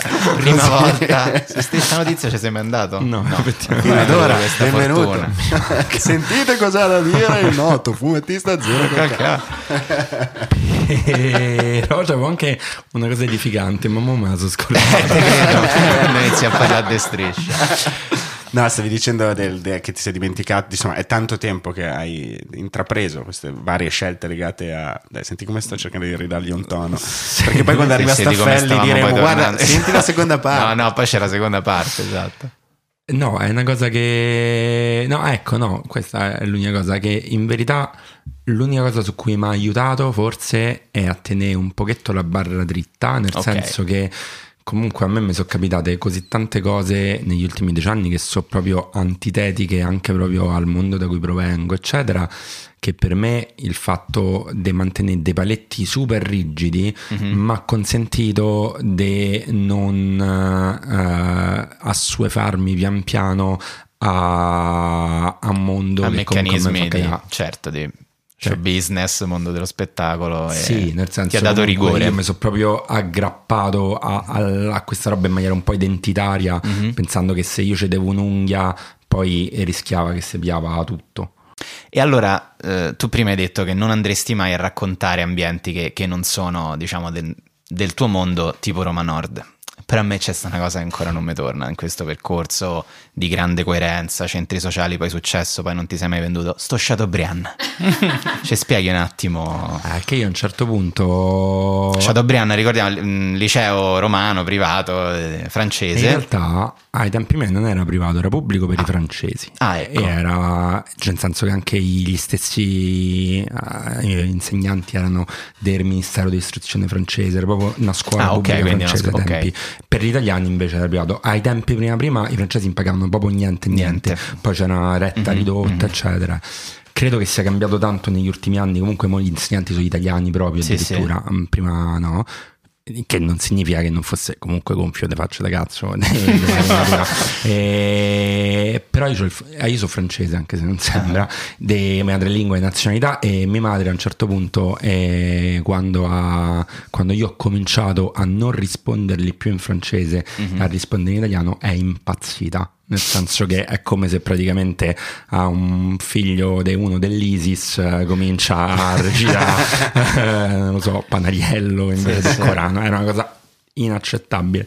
E quindi questa cosa a un certo punto mi sono detto tu devi andare a imparare a, a re- cioè a, a- francesizzarti perché, perché è così. Ho capito. Quindi non giravi sulla Nomentana con la macchinetta con la liceo. Avresti preferito la liceo o la Exam, dovendo scegliere. Andavo dalle Dovendo Bibbia, che è la metropolitana. Certo, ok, sì, sì. Quando parli in francese, con che accento parli? In realtà parlo con l'accento del sud perché penso che chi- la mia famiglia è delle parti di Nizza, Aix-en-Provence, tutti quei pizzi là, quindi parlo che si capisce che sono del sud e forse ogni tanto esce qualcosa di romano, ma poco devo dire. Nessuno ti ha criticato in Francia dicendo il tuo fumetto è troppo... Però Sud. è troppo, è troppo marsigliese. No, però eh, devo dire che non, eh, non l'ho doppiato io in francese e, e- e c'è comunque un traduttore francese, una traduttrice francese che, che lo fa, se no probabilmente mi avrebbero cagato il cazzo pure su quello. E senti, invece, il- tu hai un, un pubblico estremamente affezionato, talvolta Troppo. un po' troppo affezionato. Quando è che hai iniziato a sentire che mh, questa- questo enorme affetto del pubblico forse stava togliendo qualcosa alla tua vita privata che prima ti piaceva e che magari adesso non ti puoi più concedere? Guarda, in realtà io non sono uno che, che su questa roba, nel senso che poi in generale è, è meglio se la gente ti vuole bene che ti sputa in faccia, Sì, insomma. sì, perfettamente Quindi tutto sommato sì. su quella roba non ho grossi problemi. Eh, Tra l'altro io ho un problema mio di trovare una cosa che è che- un meccanismo di rapporto col pubblico giusto equo. Mhm. Nel senso che, per esempio, il motivo per cui sto tour dei disegnetti era di 8000 ore dei disegnetti dalle 15 alle 2 di notte, eccetera, è perché io sto in fissa che eh, non posso fare un trattamento, cioè non posso a un certo punto a uno dirgli guarda mettiti in fila e poi però quando io voglio andare a casa dopo due ore, tre ore, quattro ore, tu sei fatto quattro ore di fila, gli dico guarda arrivederci, me ne vado. Non posso dire si fanno i primi 50 che arrivano perché giustamente se uno lavora allora non può eh, mettersi in fila, allora che penalizzo quelli che lavorano, se lo faccio la sera penalizzo i ragazzini che non possono tornare, cioè diventa una cosa che a me, me- cioè quello che effettivamente a me mi rovina la vita è il tentativo di fare una roba che è giusta per tutti, che ovviamente è impossibile perché io così mh, faccio 12 ore e sto distrutto. Comunque sia la gente rosica, perché tanto comunque poi io mi ritrovo eh, 8000 messaggi su Instagram di qualcuno che dice eh però comunque io avevo il treno, sono dovuto ritornare, non facevo in tempo, ho fatto la fila, la prossima volta da coltello in panza, vero eh? vero preciso. e quindi comunque poi campo male, litigo, rispondo male, ah cazzo voglio, ho fatto 8 ore e poi devo fare, sto 12 ore, eh? diventa un incubo così. Quella è la parte che mi pesa molto di questa cosa, perché poi per il resto, pure se ci stanno i mattarelli, pazienza. No, certo. Ed è per questo che ti abbiamo comprato una bella fotocopiatrice. Ah, però è, belli- cioè, è bellissimo questo- questa cosa, questo rapporto. Ma hai paura che non facendolo una volta o due volte o tre volte perché hai troppi impegni si possa spegnere questa fiamma e questo rapporto così forte con i, con i fan? Cioè c'è una parte di te che dice se è andata bene fino ad adesso non posso cambiare questo modo che ho di rapportarmi con il pubblico, di essere come sono, devi sempre stare su quel binario? Allora, questo forse è il motivo vero recondito. Ce n'è un altro, però, nel senso che comunque io ho fatto altri lavori prima di fare questa cosa qua e lavoravo 8 ore a Fiumicino, eh, più 2 ore per Annaccio e tornato, stare là alle 6 di mattina con la sveglia alle 4 e nessuno mi diceva poverino, liberatelo, eccetera. Mo è assurdo che se io sto a fare i disegni per lo stesso numero di ore, invece sembra che è una roba eh, contro la Convenzione di Ginevra, che, che è lo stesso numero di ore che tutte le persone vanno in ufficio o in fabbrica o quello che è. Quindi diciamo che una parte di me eh, trova immorale sottrarsi a questa roba in quei termini, soprattutto perché comunque guadagno molto di più di uno che va in ufficio in fabbrica. Però forse la verità è che penso che se no si rompe tutto e nessuno me lo Cioè, vorrà que- mai più esiste bene. questa cosa per cui dici... Sì, sì, è vero che c'è anche questa roba qua, chiaramente. Però ti sarà capitato una volta che stavi con le mani che tremavano, stanchissimo, e hai tirato proprio un disegno e hai detto, "Ah, su quello dovevo, far- dovevo farlo con un po' più di attenzione. Beh, no, io alla gente gli dico però, oh, eh, questo... E allora ti è capitato, è successo che tu abbia fatto un disegno e una persona ha detto, ah, beh, cos'è sta roba, dai. Dai, dai, scusa, ma, ma tutto qua? Cioè, dai, oh, scusami. Questo eh. accento. Esatto, sì, sì. Però io lo avverto prima, gli dico, oh, Ah, ok. io te lo dico, viene di merda sta Sono roba, se tu ti incaponisci io te lo faccio, ma verrà una merda. Ah, E vabbè, no, dai, va- eh, allora dai, fammelo io, dai, non verrà così male, dai, sono venuto apposta, sono sette ore, dai, grande, vai, fallo, tu fai una cosa, dici, guarda, mi- fa male le mani, non ce la faccio più, ti prego, con tutto che ti voglio bene, la firma, l'autografo, eh, eh, questo mi piace, dai, rifam, te l'ho mai detto al volo in faccia, dai, rifammelo. No, però ho Questo visto forse è il massimo La delusione l'hai letta. La delusione negli occhi l'hai letta. Esatto, l'ho visto negli occhi e l'ho trovato su eBay il giorno dopo. No, questo Zac non me lo immagino. Quindi la compra- gente si rivende i tuoi disegni. Eh, voglia. Vabbè, ci sta, ci sta, Quanto sono quotati così per eh, se ti sei fatto un calcolo? Dipende, cioè disegno su prima profezia dell'armadillo arriva pure a 800-900 euro. Se no, Oh. disegno su una roba di merda pure Vedi 50-60. che farsi queste sette ore di coda eh, lavora? sono Tutto ripagate. sommato, sai, C'è dico, chi lo fa, un lavoro come un altro. c'è chi lo fa di lavoro. che poi A questo, punto, a questo punto sono anche curioso, dici le cose più strane che ti hanno chiesto di disegnare. No, vabbè, tu, tutto. Tutto, un Cioè, cazzo. Vabbè, ragazzi, Il cazzo è il mio cavallo di battaglia, però insomma ci stanno un sacco di cose da quello che ti chiede la, la co- disegna i miei due gemelli che sono appena nati, maschio e femmina, ma me li devi disegnare quando ci avranno 16 anni mentre litigano, ma si deve capire che si vogliono bene.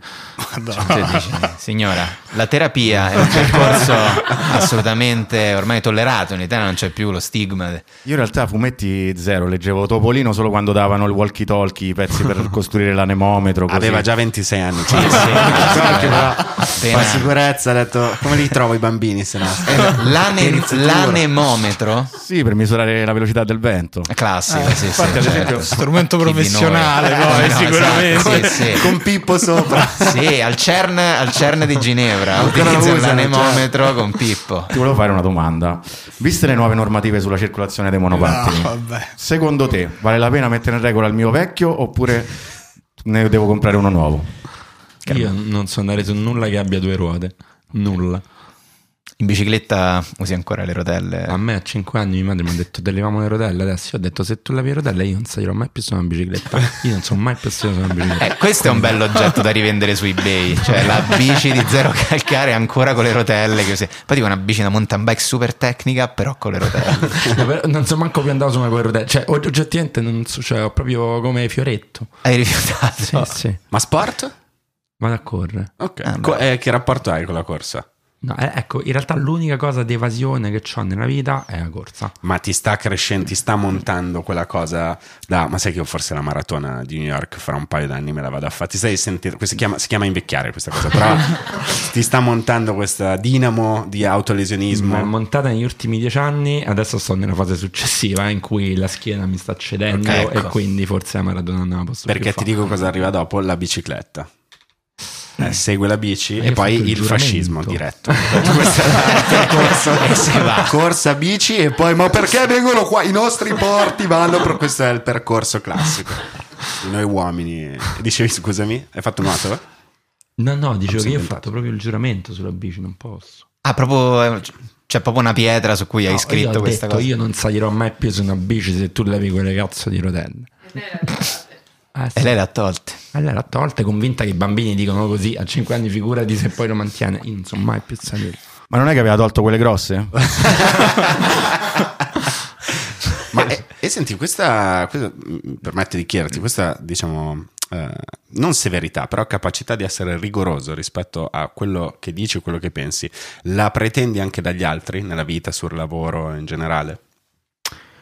E no, nel senso che comunque intorno a me ho le macerie umane, quindi insomma non, non potrei, ma io pure adesso sono molto rigoroso su certe cose e sto completamente allo sbando su altre. eh. E, e però no, tendenzialmente non cago il cazzo a nessuno. Sul lavoro un pochettino di più, nel senso che se una persona mi chiede un po', perché tutte queste robe di rigore nessuno me le chiede, so io che so pazzo, quindi non posso pretenderle a nessuno. Sul lavoro, se tu mi chiedi effettivamente di spolparmi la vita, cioè pretendo che pure tu te la spolpi. Quindi tendenzialmente cerco di lavorare con persone che non mi fanno sentire l'unico coglione che sta là. Giusto, giusto, ci sta. E prima eh, sarà scattato il classico momento che abbiamo ogni volta in ogni puntata di eh, Edo e il rapporto con i licei e Roma, in particolare Sì. Roma Nord, poi Chateaubriand. Eh, come l'hai vista cambiare Roma in questi anni? È una delle domande che abbiamo segnato. Roma, sì. ecco, ti va di parlarci la tua Roma? Siamo, Cioè, sul, questa- siamo sul messaggero.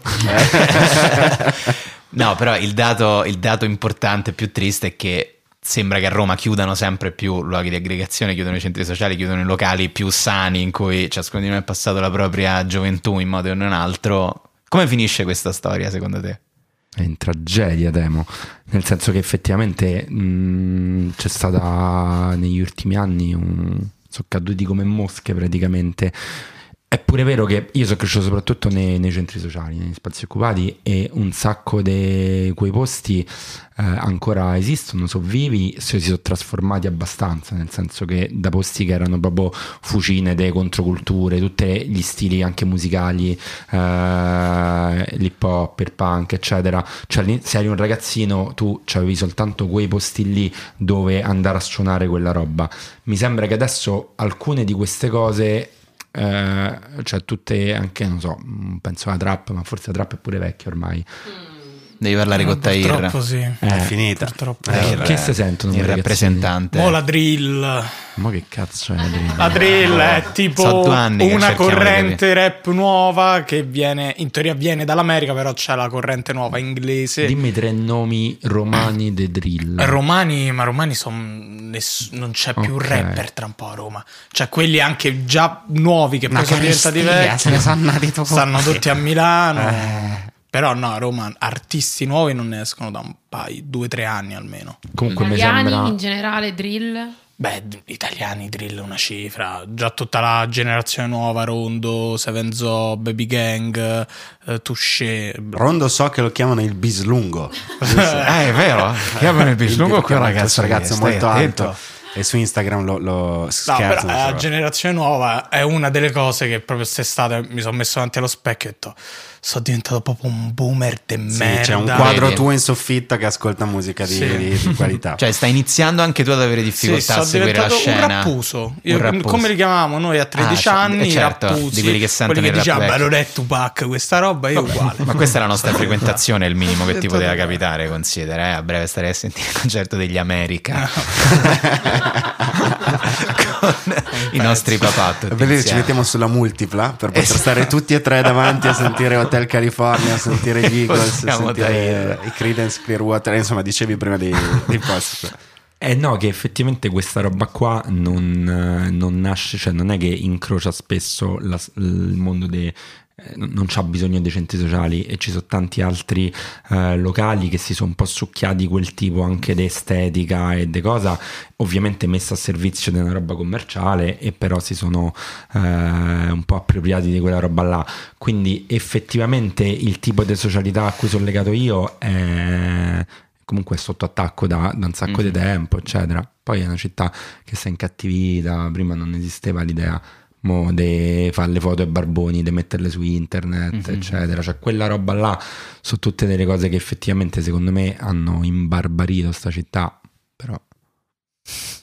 è molto crepuscolare. Eh, no, no, però è, però è proprio questo, è vero. Eh, però adesso eh, mi scusa, mi è venuta la curiosità di farti le domande come se fossimo veramente un'intervista al messaggero fatta da questa giornalista di 65 anni. che- I cinque luoghi del cuore Di zero calcare. la tua gelateria, i tuoi posti, i posti lì. Per il pubblico che magari non ti conosce, che noi abbiamo lettori diversi dai tuoi, ecco, eh, Dai i tuoi cinque luoghi del cuore di Roma, ma non solo. No, non lo so. Beh, io ci dico- avrai cinque posti. No, adesso scherzo. no perché ho paura che faccio... Ah, che fai? Sì, Che anche parchi, cioè Anche parchi, anche luoghi posti. pubblici, Luoghi pubblici, dai. Bene. Stavi per dire Ikea. Stavi per- Che dirò? Parcheggione, The Decathlon, non mi trovo Ma mai. non esiste ancora? O possono anche essere No, no, no, che anche, l'articolo è anche tuo, i luoghi fai- della memoria, anche i luoghi tuoi. Allora, la sala giochi Stargate di Via Nomentana, da cui a Bibbia uno andava a piedi, e però mo è diventato tanti qua. Che è la cosa- Stargate era via Noventana fuori? Verso Via San Nomentana Basilio? vicino a Brancaleone, no. Eh, vicino al ok. Brancaleone ed è- Stava vicino a casa era nostra. fuori. Ed è No, un no, antiquario adesso. noi, Che tra l'altro è uno dei pochi casi al mondo in cui tipo una, una ex sala giochi diventa un antiquario, cioè generalmente il contrario. Negli succede. anni 80 era forse al contrario, adesso in effetti... Eh, ma che sia stata presa da un antiquario è strano, Fa- sì, eh? fa Cioè, nel senso, magari oggi ci avrebbero fatto una pizza al taglio, capi? Eh, esatto. Con i vecchi che si mangiano gli spazi dei giorni. È strano così. Sì, sì. E poi, vabbè, in realtà Re, Re- Re Bibbia, tu- tutto di Re Bibbia, cioè ogni metro cubo, metro quadrato di Re Bibbia per me è il posto più bello d'Europa. Poi va per andare a correre Villada, nonostante Mhm. Villada sia Vabbè, Laghetto o sopra? laghetto. Laghetto. Laghetto. Se io corro da parte bassa, Parte Villada. bassa. Quindi il circuito il Giuliano Amato. laghetto. Quello è esatto. dove puoi incontrare Giuliano Amato Eh, correndo. corre pure Giuliano Amato. Correva, così mi dicevano. davvero? tempi. Sì, Pensa. sì. Non ho mai incontrato Giuliano Amato. Eh, perché si veste tutto tecnico. Non lo Eh, riconosci. sì. Addio, che E cazzo siamo, mi sa che siamo a tre, siamo a tre. Tre, perché alla fine facciamo montare tipo su questi luoghi che stai nominando, che non ci sono più, facciamo, non so, i The Kills o i Band of Horses, mettiamo tutta una cosa di Roma bellissima. Eh, sto pensando se ci stanno altri posti che mi piacciono a Roma, ma io sono estremamente... Monumento storico preferito, sai quelle domande? Professoressa Attanasio. Esatto, Eh, ci racconti un Siamo po'. in gita, lei è la, è la supplente di inglese, e non- è quella un po' più giovane che non sa come rapportarsi. Eh, ma il, il vostro monumento preferito? Che ne so, il cimitero quello... Il cimitero, il verano mi piace un sacco. Il verano. Sì, stavo per dire pure quello Pure quella cattolico è Quella bello. cattolico è bello, però in realtà il Ah, verano mi piace di più. E... E ne manca un quinto adesso. Ne manca un quinto. Tocca trovarlo. Potrebbe essere anche. Che ti devo dire? Devo pensare fuori dagli schemi, quindi... Eh, Qual è il posto in centro dove ti piace andare? Cioè, che se Non sono vado in 17.30 e ti trovi in centro a giugno con una bella luce, sei contento di starci? No, l'Agnene. Non è al centro. Non è- al centro. Però l'Agnene è bello. Cioè l'Agnene è- lo trovo bello. non cioè è, è un fiume più, più modesto de- del Tevere. Più umile. Più umile, non si accolla. L'Agnene. L'Aniene. Non si accolla. E in effetti l'Aniene passa proprio da, da sotto casa tua e procede verso Montesacro, tutti quanti i luoghi che poi alla fine hai detto Eh, adesso. infatti. Eh, bello, bell'articolo. Lo mettiamo a pagina 10. questo. E invece parlando, il tuo ultimo lavoro è, è un lavoro particolare, l'ultimo libro che hai scritto, immagino sia stato piuttosto impegnativo, eh, No Sleep to Shanghai. Eh, com'è nata? mh, È stata un'esigenza fare questo, questo libro dopo l'esperienza di Kobane? Eh, sei voluto tornare, hai voluto continuare a raccontare? Eh, è stata la comunità kurda che non voglio attaccare la pippa Shengal è un posto nel nord dell'Iraq dove stanno gli Yazidi gli Yazidi sono questa popolazione che è stata massacrata 74 volte almeno loro, le loro cronache riportano nel corso dei secoli perché vengono, sono di una religione molto antica pre-islamica eh, di tipo zoroastriano che per il mondo circostante è eretica, satanista addirittura, eccetera. eh. E quindi eh, l'ultima volta hanno subito un massacro da parte dell'ISIS nel 2014 che è stato riconosciuto come un genocidio dal- dall'ONU che- in cui sono state uccise migliaia di persone e migliaia di donne e di bambine sono state rapite e stuprate e vendute a- come schiave sessuali nei mercati, poi a Raqqa, eccetera. Chi doveva difenderli, cioè lo Stato iracheno e il Kurdistan iracheno, eh, è scappato nel momento in cui è arrivata l'ISIS. Gli unici che li hanno aiutati sono stati i guerriglieri del PKK kurdo, che poi eh, li hanno anche aiutati a scappare e poi a ritornare insieme armi in pugno e riprendersi casa loro. Quindi sostanzialmente adesso a Shengal ci sta quella che loro chiamano l'autonomia di Shengal, cioè autodifesa da loro, che si ispira ai valori della rivoluzione dei curdi, quindi della la centralità della liberazione della donna, la convivenza tra tutti i popoli e le religioni, eccetera. In realtà però ovviamente lo Stato iracheno dice voi non potete fare un'enclave autogestita all'interno dello Stato, quindi disarmatevi e tornate, fate tornare l'esercito nostro, loro dicono voi ci avete fatto massacrare, noi non ci fideremo mai più di disarmarci, eccetera, e, e i turchi li bombardano ormai quotidianamente, anzi negli ultimi giorni sempre di più. E quindi è un'esperienza che è super minacciata e un anno fa era scaduto l'ultimatum, diciamo, per, entro cui dovevano disarmarsi e la comunità kurda eh, diceva no, bisogna che una serie di persone vadano lì per eh, raccontare, documentare questa roba e accendere un riflettore prima che succedano cose terribili, quindi ci hanno mandato giornalisti, attivisti e nel caso mio un, fu- un fumettista. Questo per dire che in realtà la, la spinta arriva da loro, non è che mi sarei mai svegliato nella vita dicendo oh, mo adesso vado nel nord dell'Iraq. Dopodiché eh, mi sembra che quando uno ha parlato dentro Kobane Calling di questa cosa, ne ha parlato tanto, gli sta a cuore quella causa, eccetera. Come fai a dire, sai che c'è, io ho finito il libro, chiudo, basta, parlo d'altro, è qualcosa che un po' devi continuare, se sei una persona un po' decente, a dare, a, a dare continuità a quella cosa. E come mh, eh, ho letto una cosa interessante su come viene, come si autogoverna questa regione.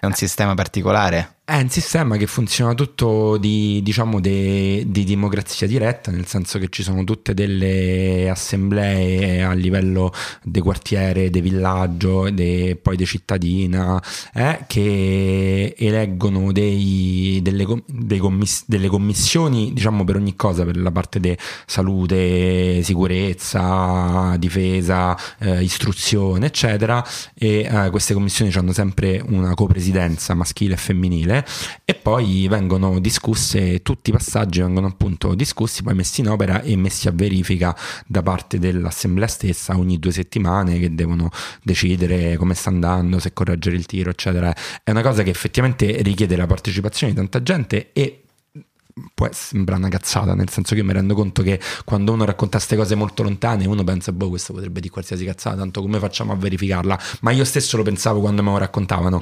E devo dire che questa roba è vera, con tutte le contraddizioni del mondo, però effettivamente questa cosa funziona chiaramente. In dei posti in cui abbiano pochissime persone, si conoscono tutti, eccetera, è molto più semplice metterla in opera piuttosto che immaginarcela nelle metropoli nostre. Cioè, noi ti avevamo proposto la vita smeralda e tu sei andato a fare questa. Beh, sono scelte, ti apprezzo la- veramente la. Due settimane stavi lì al sottovento, sopravvento e la stessa cosa, è una comunità che si auto-organizza anche l'evasione fiscale più totale. Più nome della. Scherzo. Ti ricordi qualcosa di buono che hai mangiato in questo, questo viaggio? Ti posso dire che ogni volta che ci abbiamo messo un botto arriva perché è una strada di tre ore di macchina, però ci sono un miliardo di checkpoint, ci abbiamo messo tre giorni e mezzo, ogni volta ci rimandavano indietro, eccetera. E loro la cosa più buona che hanno è l'agnello, tipo, perché e lo fanno per i super ospiti. Il lamb. Esatto. Soltanto che loro ogni volta ammazzavano, sgozzavano stagnello, lo cucinavano, ma noi ogni volta quando stavamo per arrivarci rimandavano indietro. Terzo giorno ci hanno detto "Oh, abbiamo finito le capre, cioè non sappiamo più che fare, o arrivate oppure non mangiate No, più. questo lo sta a fare per te. Eh. Eh, beh, sì, così è una bella responsabilità a mangiare, mi rendo conto, diventa un po' E poi devi impegnativo. a tutto per forza, come le nonne calabresi. Eh, certo. Perché se no loro pensano che tu stai rifiutando perché li consideri impuri come quelli che l'hanno massacrati e è offesa No, mortale. aspetti, Ah, aspetti. signora, signora, signora. No, signora, aspetti, che viaggiare è complicato, quindi. La prossima volta va in Calabria, secondo me. Devi fare un momento. Reggio Calabria Calling. Beh, ma, È ma più facile, for- forse è più facile arrivare a Schengen, guarda. Eh, come si arriva infatti a Schengen?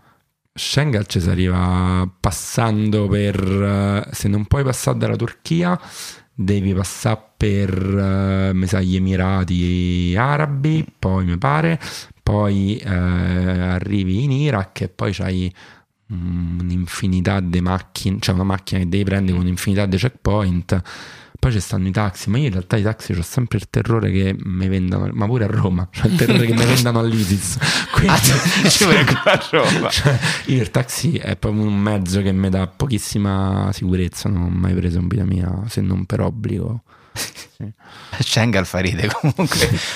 Il taxi a Schengen, sì, non so se mi fiderei neanche io. A Sì. Schengen il tassista si sporge e fa, eh vedi, esce chimica. Esatto, sì, esperienza a me è capitata realmente. Ma si fa, si fa ancora spesso la cosa dei checkpoint col passaporto con dentro i, i 50 euro, quella cosa anni 80, 90. Guarda, Papà, questa cosa 60, 70. l'ha fatta soltanto una persona con cui ho viaggiato però qualche anno fa, convinto di essere quello super scafato, Ah, eccetera, certo. e l'hanno arrestato. Benissimo. Ti direi forse non La so. fine di Luca Ravenna è Eh, questa. ecco, cioè, ragazzi, ci metti- penso io. ci pe- Opla. Uè, ma una 20 Non questa, eh, stia tranquillo. eh, C'è stato un momento in cui ti sei veramente cagato addosso a un posto di blocco. Porco due, sì. Io mi sono cagato addosso un botto qua. Nel senso che a un certo punto ci hanno portato in, ci hanno levato i telefoni, i passaporti, ci hanno portato in una caserma dell'intelligence con tutta gente con la faccia coperta e uno con la maglietta della Juve che ci puntava il mitra addosso. No, io mi sono cagato sotto in, in varie situazioni qua, devo dire. Però eh, alla fine forse magari uno che è abituato a sta roba lo trovava normale. Che cazzo ne so. Bah, difficile trovarla normale, dai. Quando torni da questi viaggi, quando torni a Rebibbia a casa, qual è la prima cosa che vuoi mangiare? La carbonara. Mhm. Super. C'è la no- anche se è notte fonda la carbonara. E hai un posto di riferimento dove riesci a fare questa cosa? Mio Casa padre. tua? Ok, esatto. Ah, ok, ok. Non fanno la pasta bolognesa a Schengen, che ti fa- non c'è verso proprio. No, però delle merendine degli anni Ottanta. Pensa te. C'hanno tutta roba degli anni 80, forse proprio mm, di quei tempi. La famosa battuta di Verdone, mandava presa sta Coca-Cola a Cartagine. Così, e quindi hanno merendine, merendine, gomme da masticare, cioccolato degli anni 80, c'hanno tutta roba così. Pensa te. Tutte cose, cioè, roba rimasta lì dall'epoca. Mm, Evidentemente. Quindi vuol dire che si può andare ben oltre la data di scadenza. Questa comunque è un, è Se c'hanno vorrei- girelle di Pokémon. Vorrei andare a vedere. Quello non credo. no, Quelle Hanno quelle tipo merendine, de- quelle con il- la moneta di cioccolato sopra che non Il fanno più. soldino. Bravo. Soldino. Il soldino. Li ritrovi a Schengen magari. Portale. Pure quello si beve un sacco di soldi, ma un soldino intatto. Soldino, tipico soldino di Schengen. In realtà ho visto un video, eh, c'hanno mh, eh, delle merendine nostre vecchie con dei nomi però diversi, c'è tipo il Kinder Buono, c'hanno le versioni tarocche, veramente, c'hanno la, la, la, la Nubella. Co- In che situazione hai visto questo Adesso, video? Ragazzi, adesso no, c'ho- sicuramente. c'ho- c'ho un problema perché mi addormento con TikTok. Tra l'altro, in una live, un sensitivo napoletano mi ha detto che ho il sesto chakra troppo aperto, quindi attenzione. E questo cosa c'entra Attenzione, cosa c'entra? Dove- per que- quel lavaggio del cervello che mi fa TikTok la sera prima di dormire.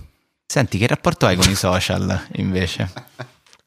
che no, ne guardo un po'. Cioè, Guardi molto? Guardo molto, però non scrivo quasi più un cazzo. Mhm. Perché anche lì te- ti viene il sangue amaro.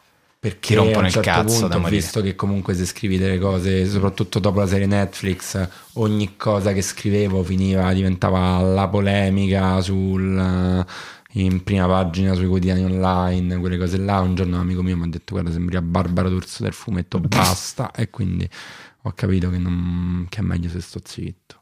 Comprensibile. Ma ce lo fai un piccolo spoiler? Un eh, no, scherzo. ma-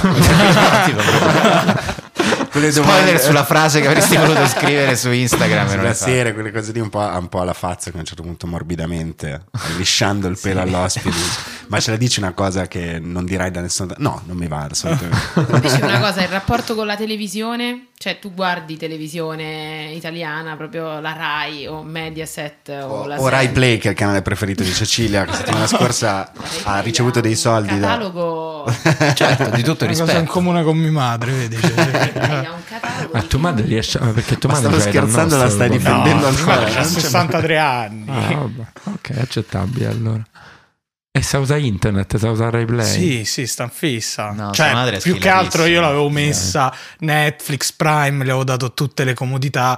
Poi lei sta su Rai Play invece a guardarsi guarda da Don computer o si può guardare no, pure da iPad, TV? mia madre. A, a TV mia madre è uguale, iPad, Rai Play, eh, si vede ovviamente la serie più importante degli ultimi anni che è quella sul commissario donna in... eh, Imma Tatarani. No, no, mia madre Don Matteo, a stecca, tipo 20 volte avrà visto tutte, 50 le stagioni, io vado là e dico, ma spendo 50 euro d'abbonamenti al mese, ammettite in film. Ah, ma manco lo guardo mentre gioca a Candy Crush sull'iPad. Lo sento per far compagnia, così. Che frustrazione. Eh vabbè, però quanto aiutano le mamme a Insomma, fare i grandi sketch. La guardi quindi la TV italiana? In realtà po- poco, cioè effettivamente guardo proprio un sacco di piattaforme. La TV la guardo quando succede qualcosa che devo guardare i telegiornali, quelle robe là. Però Però guardo... sei cresciuto con la, con la TV come noi, cioè, Sì, che ne so, cartoni. Sì. Sonia di Super 3, tu te la ricordi? a me mi ha scritto Sogno di Super 3. eh. Non esiste gratificazione più alta per me. Eh, Diglielo un Eh. po', diglielo un po', perché lui essendo milanese Io e Sonia ci scriviamo un paio di volte all'anno e lei sa benissimo che io sono cresciuto e non l'ho vista, ma ci siamo scritti ogni tanto come stai Luca, come va il tour, io la saluto e non c'è e so che voi romani impazzite. No, no, ma per Eh, me è una so. divinità. Io non ho il coraggio di scriverle a Sonia. Eh, lo so, cioè, mi piacerebbe so. tantissimo, Sonia. Scrivi anche a me per cortesia ogni tanto. Dammi una Ma è soddisfazione. una cosa super commovente perché ogni volta che qualcuno ci ha successo, Sonia è orgogliosa di noi come se fosse nostra madre, anzi, molto più di quanto lo è nostra madre. E quindi in pian- realtà piangere. ti comunica proprio una cosa: ah, vi ho cresciuto bene. Sì, sì, capito? io l'unica volta Cioè, in cui l'ho incontrata gli ho detto guarda Sonia veramente grazie, mi ha detto lo so, lo so, vi ho cresciuto a tutti, Capito? è stato tipo Cioè, un, un abbraccio Grande Sonia. Io non le scriverò mai perché le ho scritto una letterina a suo tempo e non l'ha letta a Birillo. È arrivato, Ma c'avevi che ti 30 anni pensavi? quando, quando Sonia Con la faceva foto la di posta. mutande. Ciao Sonia. Quest'anno vorrei un rasoio per i peli del naso e delle orecchie. Non era Babbo Natale Sonia, sto sovrapponendo due livelli diversi effettivamente. Però insomma appunto sei cresciuto vedendo molti cartoni, immagino. Ci sono dei cartoni che ti hanno influenzato poi per la scrittura dei fumetti? E bah, eh, no, io, so io mi sono guardato veramente tutto, Mhm. eh. cioè nel senso che mi, mi guardavo la roba dei dei Super 3, dei Italia 7, di tutto proprio, quindi stavo in fissa, ma mi avrà influenzato tutto in maniera inconsapevole. Mhm. Le cose che poi invece mi hanno influenzato eh, in età adulta è un cartone francese che non conosce nessuno che si chiama Le Lascar. No, non lo conosco. Ah, No. Ma Lulu de Montmartre al massimo. Eh? Io al massimo Lulu de Montmartre francese conosco. Che cazzo? Su una che balla orfana. Basta- questo era- era. Il Eh Bill- no, perché il Billy Elliot di Trastevere. il sonno è già a 10 anni, è 4 di notte su Rai Gulp, quello Posso c'era. chiederti qual è il tuo classico Disney preferito? Allora, eh, qu- qua- fino a quando contano classici? Ma facciamo fino... Anche quelli moderni, dai. Secondo me fino a Mulan. Sì, Mulan. Sì, secondo me Mulan è la perdita foglie Le dell'innocenza. foglie diciamo. dell'imperatore può rientrare. Eh, allora forse te direi le foglie dell'imperatore. Vabbè, ma come tutta la mia generazione, credo che quella roba. Scusa, quanti anni avevi quando è uscito La Foglia dell'Imperatore? Ero grande. Ah, Eh, e ti sì. è piaciuto quindi da, da adulto? Cioè, più da- quello della spada nella roccia. più Eh, Robin Hood. Però la spada nella roccia e Robin Hood non c'avevano doppi livelli. Cioè, secondo me la foglia dell'imperatore aveva un'ironia che pure uno grande poteva, Certo. si poteva divertire. La spada della roccia, quelli sono cartoni super belli, però insomma, da gran... cioè, in adolescenza quella roba ti rompe un po' il cazzo. Mentre invece. Sì, sì, no, beh, però il legame che hai con eh, quei cartoni che hai visto da bambino magari rimane... Cioè, tipo, per me il Re Leone, eh, Leone sì. tutt'oggi è una roba... È, è difficile contenere l'em- l'emozione. Io diciamo. avevo il CD delle musiche del Re Leone. Bello. Sì. Avevi il VHS con anche dietro le quinte, come facevano vedere al computer come creavano tutte le cose. Ah no, Eh, questo no. Molto bello. E eh, mi era venuta una domanda molto bella legare a questa cosa della Disney, ma ovviamente il mio cervello se l'è scordata.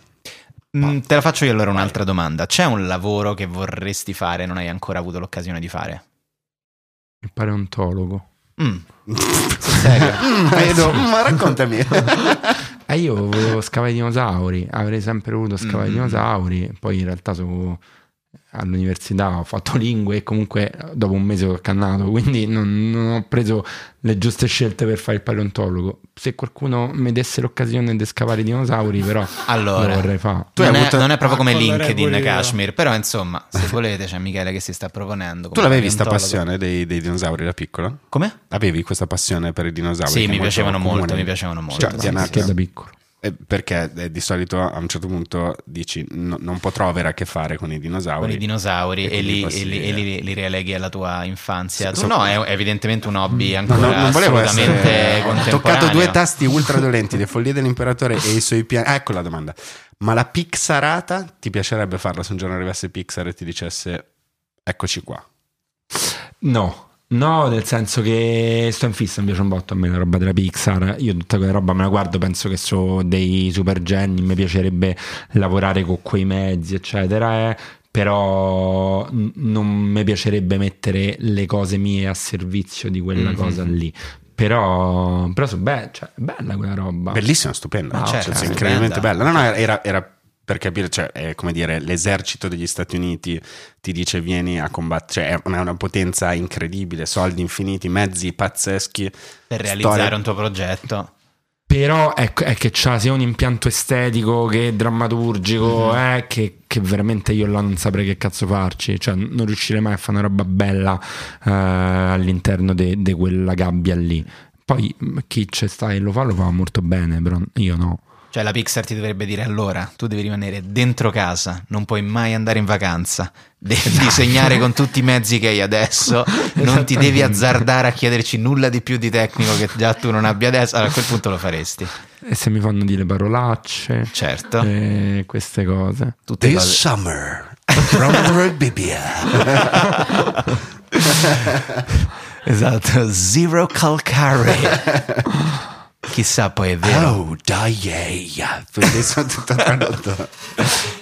Beh, speriamo di vederlo presto. mi sa che tra l'altro questa è gente che ma non mi ricordo perché tipo de, per quale progetto in cui c'erano tipo degli animali selvatici e loro avevano gli animali selvatici in ufficio tutto il giorno per vederli mentre disegnavano. Sicuramente sì, beh, gente che ha Madonna. fatto Ratatouille ha girato tutti i più grandi ristoranti del mondo, tutti, tutta quantità di piatti che nel background sì, sono, sono- sono- sono strani. Sono... È strano. Cioè, Bioparco la serie. È strano che c'è tutti gli animali dentro l'ufficio, no? Io l'avevo visto riguardo ai robot a quattro zampe. I designer avevano questi animali sempre a portata di mano. Mentre il sensitivo napoletano ti parlava, tu eri in multischermo. Su... È Mentre eri lì. stata una chiacchiera. scu- Scusa per le follie dell'imperatore. Se non... No, no, no, però perché mi No, no, no, no, per Sì, sì. cioè, anch'io- Anche per la cosa dell'Aixam e della Licee, veramente. Cioè, come vedo il motorino io. Ah, veramente? Quindi sempre metro. Io le cose con due ruote non, so, non, non sono il mio. Altre cose. con- Il monopattino, abbiamo detto. Ah no, il... Ehm, Il rollerblade. I rollerblade. Quelli sono quattro. quelle Ah, ce ne hanno quattro. Quelle sono Bilanciere in palestra. Il bilanciere in palestra. Vedi quante belle Che cose. evidentemente non è esattamente il mio strumento. Ma guarda neanche il nostro in realtà, nonostante quello che noi diciamo, esatto. E bene, ringraziamo Zero Calcare per essere stato con noi, grazie mille per questa chiacchierata. Crepuscolare. Crepuscolare, vabbè, ma noi siamo pure un po' così, eh, ti dico la verità, nonostante quelle cose sulla Costa Azzurra. Costa Smeralda, eh, è una bomba. Ma io ci... pensiamo, c'è un progetto, un'idea. questa. Comunque sarebbe troppo bello, cioè tu che vai in un luogo dove è proprio fuori dalla tua comfort zone e la racconti, fai tipo... È tipo una cosa divertente. Wallace. Eh, una Eh cosa sì, divertente è che non farò mai più, ma la devi fare secondo me, è Eh sì, bellissima. era un po', un po' l'idea, cioè, era un po', cioè, un po' era, era quello. Cioè, non può rimanere solo lo Chateaubriand, la tua cosa divertente che non farai mai più. Ma come... Ma adesso mi dici sta roba e penso, ah, quasi quasi, magari è figo, eccetera, però tanto non lo posso Dai, fare. il certo motivo- che ma no, il motivo è che da, da lettori, da fan, tu- tu- tutti noi quando ci immedesimiamo nel punto di vista di qualcuno che ci piace, speriamo di metterlo nella situazione, vogliamo che vada nella situazione più, più- più strana eh, per, per lui, no? Ah, che Dici io- questo, questo andare nei posti di blocco con i mitra spianati di fronte non è abbastanza, vogliamo la Costa Smeralda perché il fan sempre di festival, più. vado al Festival di Venezia ogni anno Ah, con beh, un amico beh. mio e ogni volta che siamo andati a mangiare nelle situazioni de, quelle diciamo di rinfresco del Sì. Festival di Venezia tutte le volte qualcuno ci ha dato un vassoio da portare via convinti che eravamo in tutte le volte che siamo entrati là dentro tra l'altro ok mi veste veste la felpa col cappuccio non capisco mai visto, dove sì, essere. Festival di Venezia, poi. No, così però sì sarebbe magari sarebbe figo Eh, basta, era solo un complimento mascherato da progetto editoriale. tutto sono qua. lusingato Poi ci allora, grazie pensiamo, poi ci pensiamo. Bene, grazie mille davvero Grazie per essere mille. stato Grazie mille a voi. Grazie Bella. a tutti ragazzi, Grazie, Alice e. Cecilia. Ciao. Grazie Luca Ciao. Carmelo. Carmelo. Ci sentiamo Ciao. la prossima settimana. Ciao. Un'ultima domanda che vedete se tagliare o no perché non so la tua preparazione. Eh, Sai una domanda grazie. È sul gong, è sul gong. No, perché volevo perché è una sciocchezza, magari non, non- non- non gli interessa, non sa rispondere. Una domanda velocissima invece. Secondo te che dinosauri sono Edoardo e Luca? Mm. Du- Ma è quella mia preparazione. Beh, la preparazione ce l'hai, se evidentemente è un hobby mai, mai Ah, ma che abbandonato. fai che sia Velociraptor, ti prego, fai che sia il mio preferito. Fai che io non sia un brontosauro, ti prego. No, no, no, no, ti prego, non quelli erbivori, no, ti prego, quelli super cattivi, ti prego. Però così è una pressione terribile. Allora, Almeno lo ste- Velociraptor e un T-Rex. Gra- ok, Grazie papà. Ok. Ciao. Grazie. Grazie per la domanda.